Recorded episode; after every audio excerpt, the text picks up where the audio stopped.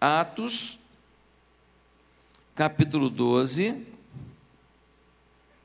Nós vamos ler do verso 3 ao 17. Atos 12.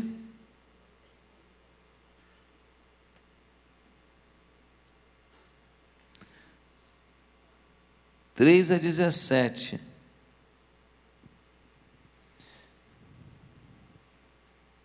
Amém? Vamos ler logo do versículo 1, né? A 17. Nessa ocasião, o rei Herodes prendeu alguns que pertenciam à igreja, com a intenção de maltratá-los, e mandou manter a espada Tiago, irmão de João. Vendo que isso agradava aos judeus, prosseguiu prendendo também Pedro durante a festa dos pães, sem fermento. Tendo-o prendido, lançou no cárcere entregando para ser guardado por quatro escoltas de quatro soldados cada uma. Herodes pretendia submetê-lo a julgamento público e depois, depois da Páscoa. Pedro então ficou detido na prisão, mas a igreja orava intensamente a Deus por ele. Na noite anterior, ao dia em que Herodes iria submetê-lo a julgamento, Pedro estava dormindo entre dois soldados preso com duas algemas, e sentinelas montavam guarda à entrada do cárcere. Repentinamente apareceu um anjo do Senhor, e uma luz brilhou na cela. Ele tocou no lado de Pedro e o acordou. Depressa, levante-se, disse ele. Então as algemas caíram dos punhos de Pedro. O anjo lhe disse: Vista-se e calce as sandálias. E Pedro assim fez. Disse-lhe ainda o anjo: Põe a capa e siga-me. E saindo Pedro seguiu, não sabendo que era real o que se fazia por meio do anjo. Tudo que parecia lhe parecia uma visão. Passaram a primeira e a segunda guarda, chegaram ao portão de ferro que dava para a cidade. Este se abriu por si mesmo, para eles, e passaram. Tendo saído, caminharam ao longo de uma rua, e de repente o anjo o deixou. Então Pedro caiu em si e disse: Agora sei, sem nenhuma dúvida, que o Senhor enviou o seu anjo e me libertou das mãos de Herodes e de tudo que o povo judeu esperava. Percebendo isso, ele se dirigiu à casa de Maria, mãe de João, também chamado Marcos, onde muita gente se havia reunido e estava orando. Pedro bateu à porta do alpendre e uma serva chamada Rod veio atender. Ao reconhecer a voz de Pedro, tomada de alegria, ela correu de volta, sem abrir a porta, e exclamou: Pedro está à porta. Eles, porém, porém disseram: Você está fora de si. Insistindo ela em afirmar que era Pedro, disseram-lhe: Deve ser o anjo dele. Mas Pedro continuou batendo, e quando abriram a porta e o viram, ficaram perplexos. Mas ele, fazendo-lhe sinal para que se calassem, descreveu como o Senhor o havia tirado da prisão e disse: Contem isso a Tiago e aos irmãos. Então saiu e foi para outro lugar. Herodes prendeu Tiago, cortou o pescoço dele fora. Agora está preso Pedro. E Pedro tem um destino: perdeu o pescoço.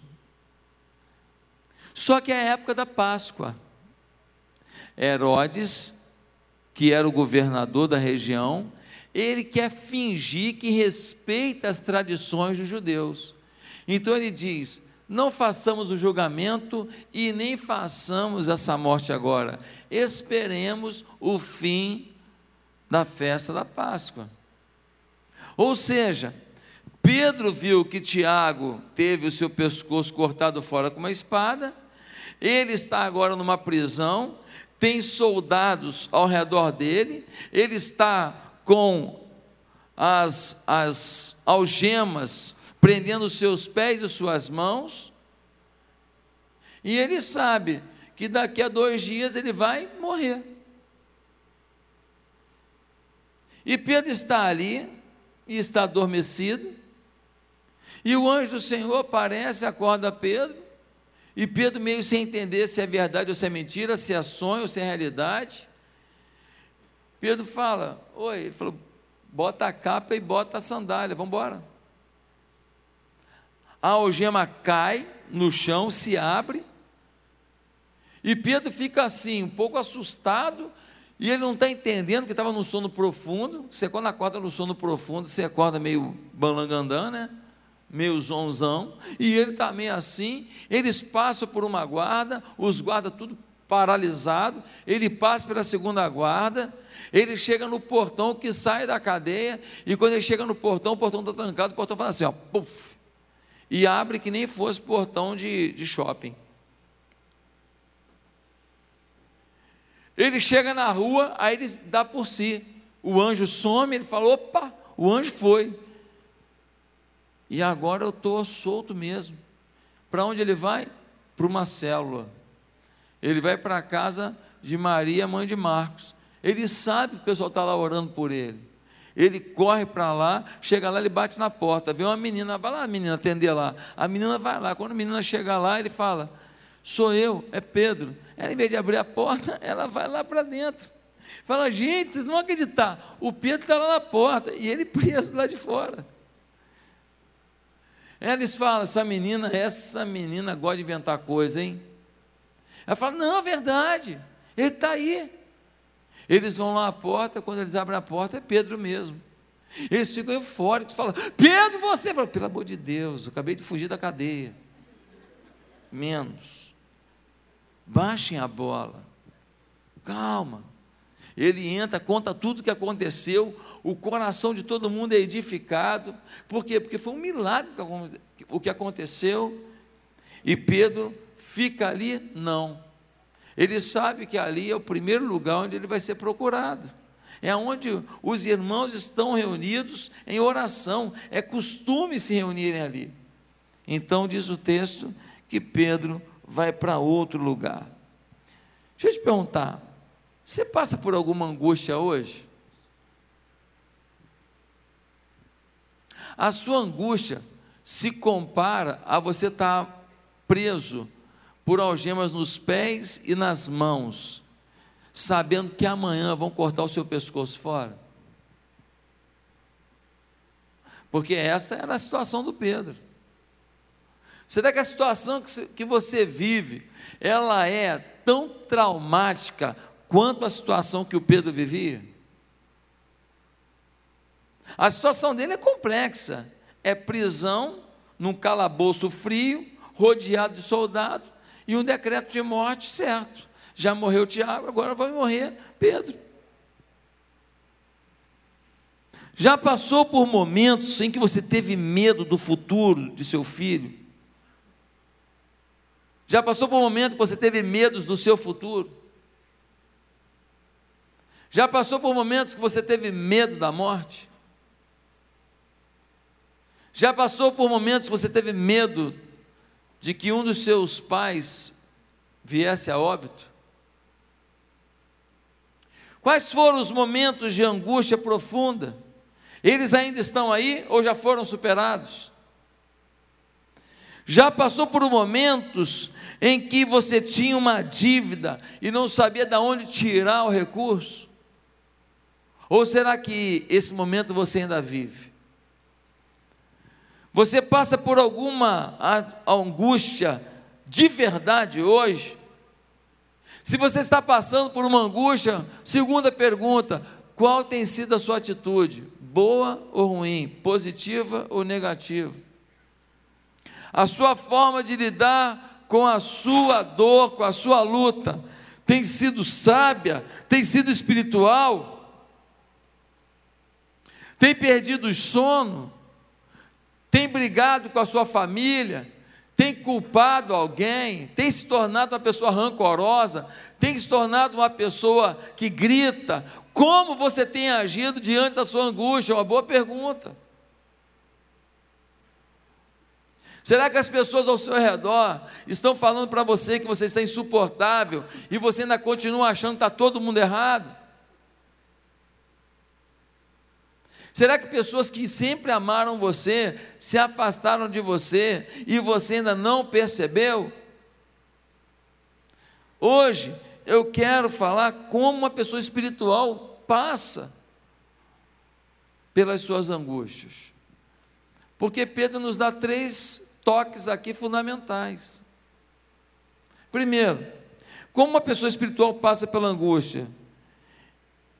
Ela desfruta da ministração intercessora dos seus irmãos.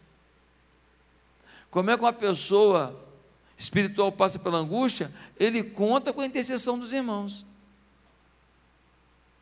Como assim, pastor? Ora, se nós vemos o versículo 5, diz assim: Pedro então ficou detido na prisão, mas a igreja orava intensamente a Deus por ele. O Pedro está lá dormindo na prisão, ele está lá nessa situação complicada, mas ele tem convicção. Tem gente orando por mim. Deixa eu te perguntar uma coisa: você tem essa convicção?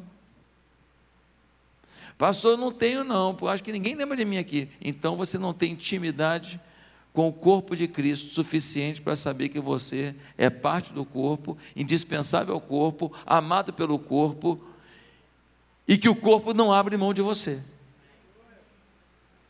Seu relacionamento com o corpo é esquisito, é falho. Pedro está roncando, meu irmão. O anjo tem que dar um safanão nele, tem que balançar ele. O cara vai morrer no dia seguinte e está dormindo, roncando, sono profundo. Mas diz que a igreja fazia oração incessante por ele. Orar pelos nossos problemas é fundamental. É claro que Pedro orava e muito. Vemos diversos textos de Pedro orando. Lá em, em Atos capítulo 3, ele está orando e um, um paralítico começa a andar. Lá em Atos capítulo 10, nós vemos ele orando no terraço da casa de Simão o curtidor. Ele é um homem de oração. Mas, meus irmãos, há uma força que muitos crentes ignoram: é o poder da intercessão. É a oração que você não faz por você mesmo, é a oração altruísta, é a oração que eu faço pelo outro. É a oração que ele não faz por ele mesmo, é a oração altruísta que ele se coloca na brecha pela minha vida. Há uma força maior na intercessão, porque a intercessão, ela deixa de ser uma oração personalista, egoísta. Ela passa a ser uma oração totalmente altruísta, dedicada. Uma oração de entrega, uma oração quebrantada, uma oração que valoriza o outro. Meus amados irmãos, toda a igreja orava por Pedro, não era apenas um ou outro, orava incessantemente, só se para quando a batalha está ganha. Tem que orar. Ah, pastor, estou orando há dois anos, não aguento mais. Tem que orar até a batalha acabar. Pastor, eu estou orando, não está dando certo, não aconteceu. Eu sei que você está passando, já aconteceu comigo. Mas eu posso te garantir que arredar o pé da oração e da intercessão não é o caminho, porque quando eu menos esperei, coisas que eu nunca imaginei vieram, milagres aconteceram, obras exponenciais se descortinaram, porque a igreja orou. A igreja clamou. Aqui na igreja nós tivemos milagres de pessoas que estavam à beira da morte, não, estavam na morte.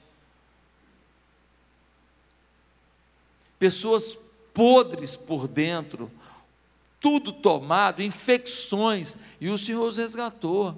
Criancinha pequenininha com tumor no pulmão, proliferando, proliferando, um metabolismo acelerado de criança, e o Senhor vai lá e cura, cura aquela criança. Nós já tivemos situações de gente desenganada aqui na igreja. Olha, prepara a casa, seis meses, seis meses, já tem quatro, cinco anos e está aí firme e forte, e o prazo de validade foi vencido. Nós não podemos duvidar. O nosso Deus está dizendo: ei, acredite na oração. Aquele povo que orava por mim lá, sete e meia da manhã, em Patinga, foi que fez que eu vivesse tanta coisa boa naquele lugar. O povo que ora todo dia, sete horas aqui na igreja, clamando pela igreja, por mim, por você, por cada membro dessa igreja, essas pessoas sustentam a nossa igreja em oração. Meus irmãos, são pessoas que têm colocado o seu coração diante do Senhor por nós. Agora, se você não interage com as pessoas, você não vivencia a igreja, você não vai para uma célula, aí você não tem intercessor. Você não tem discipulador, você não tem intercessor. Aí você depende só da sua oração. Se depender da oração de alguém, você dançou. Você chega na porta da igreja e fala assim: Ô irmão, lembra de orar por mim. Irmão, não lembra não, mas não é maldade não, é que a vida é louca mesmo. Agora, quando a gente convive, a gente lembra. A gente lembra. Meu filho mais velho tinha dois aninhos, ia ter que operar adenoide. E, e a gente preocupado, né? Operar um filhinho. E eu cheguei na célula e o líder da célula não era eu, eu era da célula. Eu estava implantando a visão na igreja, mas a célula era liderada por um maluco chamado Marcelo, louco, louco, daqueles caras que vai para cima do morro, desce com bicicleta sem freio. Era ele. Aí vai desviando assim, de repente ah, aparece uma árvore. É, louco, louco, louco. E o Marcelo, louco, veio para Jesus e se tornou o líder da célula. No dia da célula, eu estou ali, o louco do Marcelo fala: Pastor, senta aqui na cadeira, pega seu filho no colo. Era um dia antes da, da cirurgia. Eu botei meu filho no colo e eles falaram, ele falou: bota a mão nele, vamos orar pelo pastor, pelo filhinho dele. Eles colocaram a mão sobre mim, clamaram a Deus. Ali não era o pastor, ali era um pai. Porque atrás desse pastor aqui tem um pai, tem um homem, tem medos, tem fraquezas, tem carências. Não tem um super-herói aqui. Tem um homem que foi chamado por Deus, apesar das suas imitações, para conduzir esse rebanho. O rebanho foi crescendo, viraram 11 mil, não sei nem como, é Deus, só Deus pode explicar. Mas por trás daquele que parece ser o, o super pastor. Não, tem um homem frágil, carente, igual você, que luta no seu dia a dia contra as tentações, que luta contra as ciladas de Satanás, que quer ter mais fé, que precisa buscar, que precisa botar o joelho no chão, que precisa ler a Bíblia, para poder se alimentar a cada dia, senão fica fraco. Naquela hora, o homem Josué, pai daquele menino Lucas, estava ali e eles oraram. Irmão, pensa no amor que eu senti. No dia seguinte, eu cheguei no, no, no, no hospital. Adivinha quem foi a primeira pessoa que chegou lá no hospital? O líder da célula, o pastor da célula, o maluquinho o pirambeira de bicicleta, chegou lá. Viemos aqui para estar com o pastor antes da cirurgia.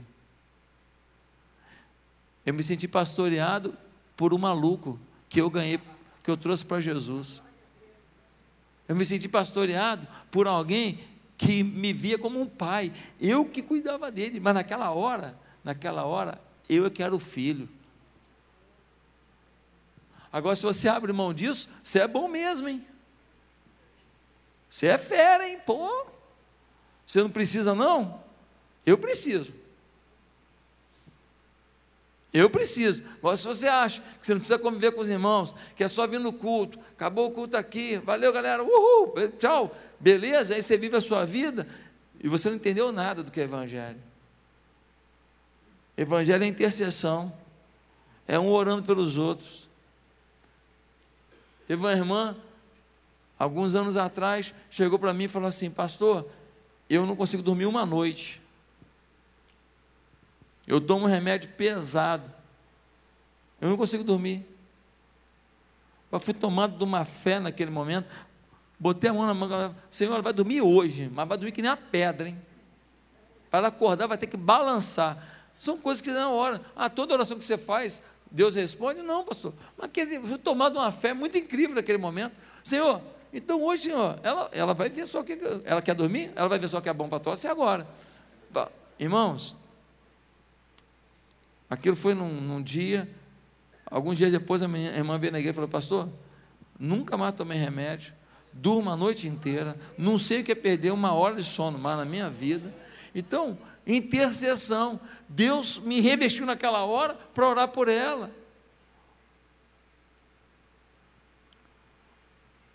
Acontece essas coisas. Intercessão, às vezes você ora por você e não acontece. Você ora pelo outro e acontece. Aí você fica com raiva. Senhor, faz aqui primeiro. Não, é o poder da intercessão. Quem está entendendo? Todos temos a capacidade de interceder e ver o Espírito fluir através de nós para a cura, libertação, salvação, alívio, manifestação do amor de Deus sobre alguém. Nós precisamos entender isso, o poder da intercessão. Por isso que a nossa igreja é uma igreja em células. Por isso que nós acreditamos no discipulado, para um cuidar do outro, irmão. Um interceder pelo outro, porque o poder da intercessão é forte. Amém? Segundo lugar, como é que uma pessoa espiritual passa pelas angústias? Confiando que um Deus soberano sempre vai fazer o melhor pelos seus filhos. Um Deus soberano sempre vai fazer o melhor para os seus filhos. Pastor, simples assim? Simples assim, tem que confiar. Pastor, você falou que você é frágil, humano precisa, tem necessidade? Pois é, já imaginou se eu não creio que Ele pode tudo e que Ele me ama? Eu estou frito. Eu olho para Ele e falo: Senhor, é contigo, hein? Estão bagunçando comigo. Ó, oh, Senhor, preciso da tua intervenção. Essa confiança tem que nos tomar. Agora, olha o versículo 6. Diz assim: Na noite anterior, ao dia em que Herodes iria submetê-lo ao julgamento, Pedro estava dormindo entre dois soldados, preso por duas algemas, e sentinelas montavam guarda à entrada do cárcere. Gente, dormir na véspera da morte e morte com crueldade. Descansar entre soldados, entre algemas, sabendo que a morte é certa, é muita confiança, sim ou não? É muita confiança. Pastor, qual é a diferença do Pedro para a gente? É que ele aprendeu o caminho da confiança. E a gente não confia em Deus nem para coisa menor do que essa. Ele confiava por uma questão de vida ou morte. A gente não confia por uma questão de trabalho. A gente não confia por uma questão de uma dívida. A gente não confia por uma questão de uma, uma doençazinha, uma besteira. A gente não confia para coisas mínimas. Mas Pedro estava em sono profundo. Me assusta ver que o anjo ficou balançando ele. Não é aquele sonozinho, ah, estava cansado, deu uma adormecida, não. É. Que nem alguns irmãos em alguns cultos Ele fez o que pôde, depois decidiu crer que nada lhe aconteceria se Deus não permitisse. Pedro falou: Já orei, já fiz a minha parte. Agora é o seguinte: tem gente orando por mim e Deus sabe que eu preciso. Agora, se eu morrer, é porque Ele quer. Mas se Ele não quiser que eu morra, ele bagunça isso tudo aqui, ele acaba com essa prisão toda aqui, ele manda o Herodes vir aqui pessoalmente me tirar daqui. Alguma coisa ele faz. Eu fiz a minha parte, eu já orei. Eu clamei. Tem gente orando por mim, porque eu estou na célula. Agora, Deus é contigo. Vou descansar, não vou me estressar Não vou perder meus cabelos todos, não.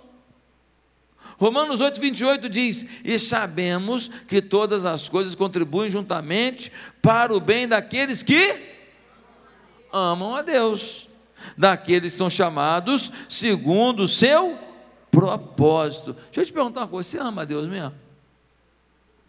Todas as coisas contribuem juntamente para o bem daqueles que amam a Deus. A gente às vezes acha que esse texto está dizendo assim: todas as coisas contribuem para o bem daqueles que frequentam a igreja. Mas o texto não diz isso. O texto não diz todas as coisas contribuem para o bem daqueles que participam de um ministério da igreja, ou daqueles que cantam no louvor da igreja, ou daqueles que vêm ao culto da resposta. Não, diz que todas as coisas contribuem juntamente para o bem daqueles que hã? amam. Um grande desafio é a gente amar a Deus. Pastor, quando é que eu sei que eu amo a Deus? Quando o seu prazer na lei dele é maior do que o seu prazer na sua vontade. Quando o seu prazer na palavra dele é maior do que o seu prazer nas suas conquistas. Não que você não vai ter prazer nas suas conquistas. Não que você não vai ter prazer de, de comer um sorvete gostoso. Não que você não vai ter prazer de conquistar alguma coisa, não, não é isso não. Mas você pode dizer que ama a Deus quando a vida dele é importante para você, quando o plano dele é importante para você, quando o reino dele é importante para você, quando você quer ver o nome dele engrandecido. Quando você viu um vídeo como teve na Páscoa agora, em pleno Planalto, o pessoal cantando: Porque ele vive, posso crer no amanhã porque ele vive. Temor não há. Falar que Jesus vive em pleno palácio do Planalto, lugar que tem, deve ter até cabeça de bode enterrado.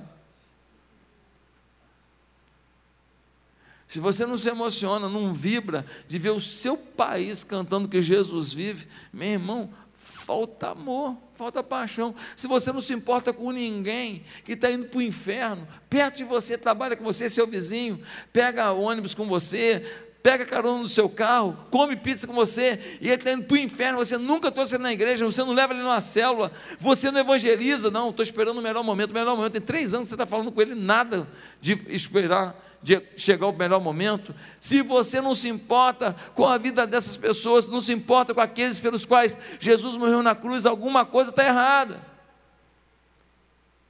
temos que retomar o caminho hoje aqui, hoje tem que sair daqui, eu vou amar mais a Deus, porque todas as coisas contribuem para o bem daqueles que amam a Deus. Pastor Manuel Xavier, pastor da Igreja Batista Memorial da Tijuca. Pensa num cara fera. Pensa no nome de Deus. O Xavier tinha uma capacidade de fazer a gente se sentir importante. Eu era um jovem pastor, eu tinha maior admiração por ele. E quando ele falava comigo, ele me tratava assim: Pois é, Josué, de igual para igual, eu me sentia importante. Eu me sentia muito importante. E ele era um ícone para mim. Eu era fã dele. E o cara me tratava com respeito. Um câncer pegou o pastor Manuel Xavier. Uma luta. parte do estômago dele tomada. Não tinha jeito. Na véspera da morte dele, o médico liberou um pedido dele. O pedido foi: Eu posso comer um pedacinho de chocolate? O médico falou: Pode. Eu não fui porque eu estava em Israel ele me convidou. Mas um grupo de amigos nossos foi convidado a estar no quarto dele no hospital. Quando chegaram lá, ele pegou uma barra de chocolate. Picou em pedacinhos, deu um pedacinho para cada um e falou: Meu tempo está chegando. Eu não posso comer mais nada. Talvez seja a última vez que eu vou poder deliciar uma coisa que eu gosto muito, que é chocolate. E antes de ir para o meu Cristo, eu queria me deliciar com esse chocolate junto com os meus melhores amigos. E todo mundo chorando, botou o chocolate na boca.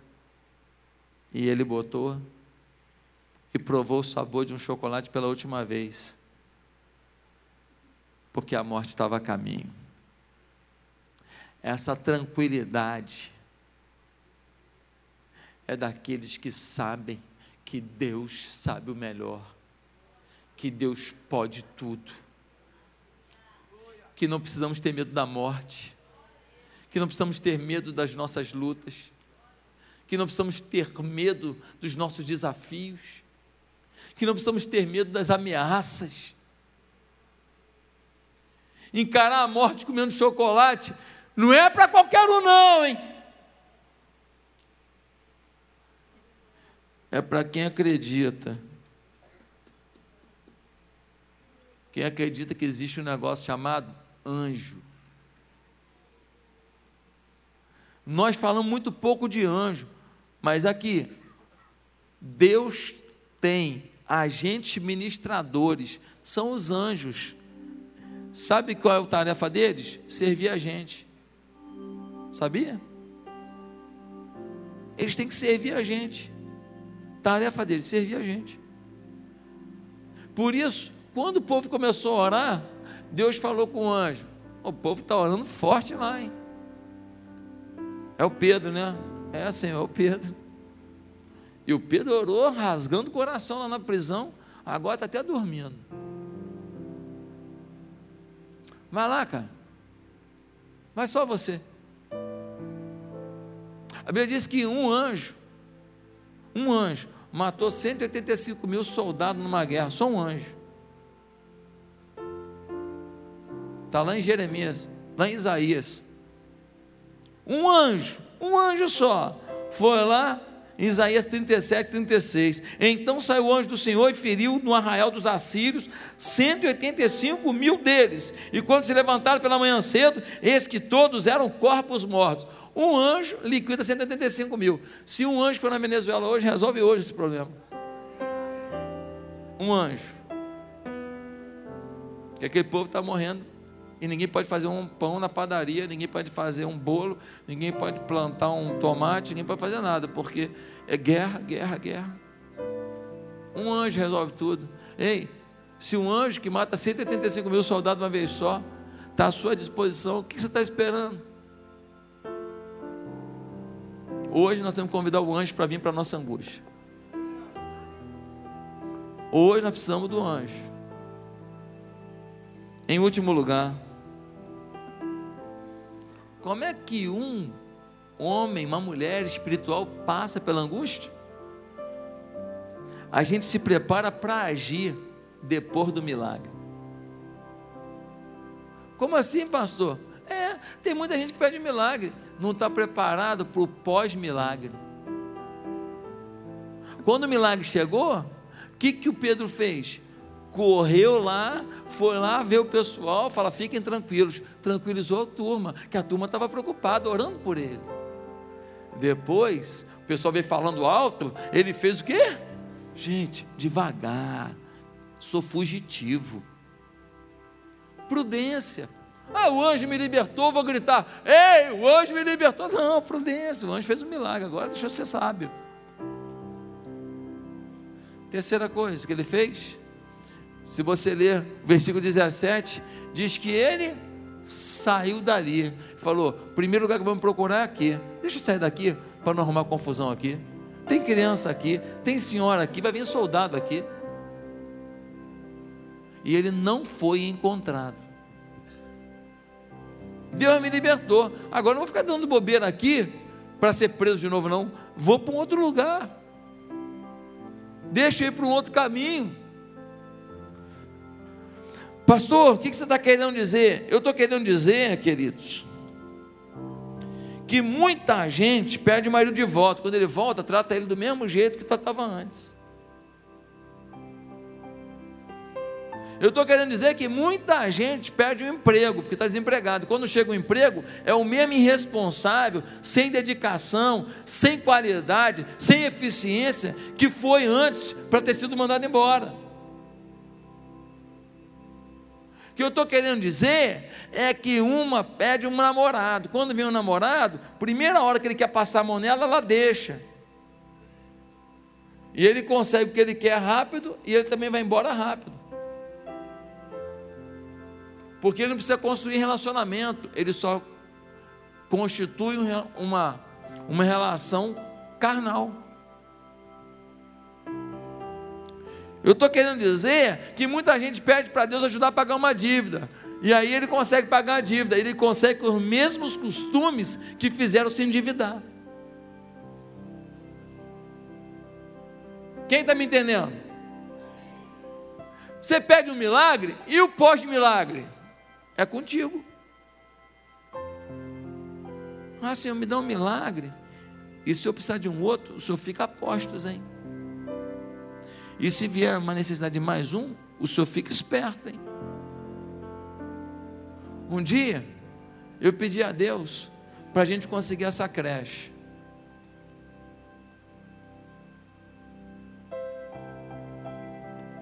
Agora, eu estou precisando de um milagre. Hoje já entrou um barco.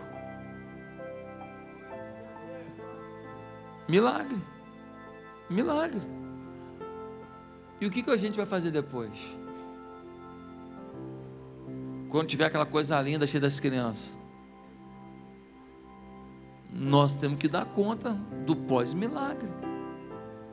Cuidar daquela criançada, cuidar das famílias, ter um projeto que faça nenhuma daquelas crianças virar prostituta, virar assaltante, virar bandido, ter uma vida desgovernada, engravidar com 12 anos. Essas coisas que acontecem nas comunidades com uma frequência cada dia maior. Meus amados, hoje Deus quer inaugurar milagres na sua vida. Aí você vem para cá para esse culto, aí Deus bota fôlego na sua vida. Aí você fala: caramba, agora eu vou buscar a Deus mesmo, eu vou confiar. Aí amanhã você não lê Bíblia em nenhum momento. Você não ora em nenhum momento. Sexta-feira, a mesma coisa. Sábado, a mesma coisa. Aí no domingo você escuta um pouquinho de oração de Bíblia aqui na igreja. E você quer crescer espiritualmente sem fazer o seu dever de casa. E você quer ter uma fé abundante sem uma busca pessoal. Esquece. Eu estou vindo aqui hoje e estou acendendo um fogo no seu coração, mas quem vai botar lenha é você. O fogo é o espírito, mas quem bota a lenha, quem busca esse espírito é você, meu filho. Se você não buscar, não. Ah, a igreja está meio fraca. Um dia, ah, qualquer coisa que me deixa triste é ver a pessoa falar isso? Não. Triste é ver a pessoa sem espelho. Triste é a pessoa falar para mim, não, eu estou achando que a igreja está meio fria. Não, isso aí pode até falar, porque tem doente para tudo. Mas, triste para mim, é a pessoa não ter espelho de não ver que se a igreja está fraca, ela que está fraca. Porque o que tem de gente buscando ao Senhor nas madrugadas nessa igreja, o que tem de jovem aqui clamando a Deus nas madrugadas nessa igreja, não está no gibi. Agora, numa comunidade grande como a nossa, você vai ter gente nível A, nível B, nível C, cheio do espírito de brincadeira ainda e vazio.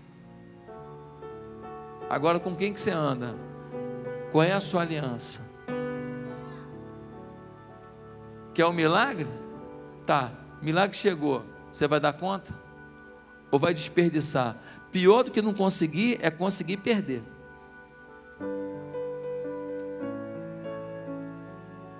Quero que você curve a sua cabeça nesse momento. E eu queria te falar uma última coisa. Pastor Felipe vai dar continuidade para mim aqui no apelo. Vem cá. Mas você de cabeça baixa, queria te perguntar: Você sabe por que você precisa passar por lutas e angústias? Você sabe por quê? para ver milagre. E sabe por que, que você tem que ver milagre? Primeiro, para você crescer. Segundo, para você confundir as cabeças dos incrédulos. Eles vão ver um milagre na tua vida e vão ficar doidos, vão ficar assustados e vão querer honrar o teu Deus.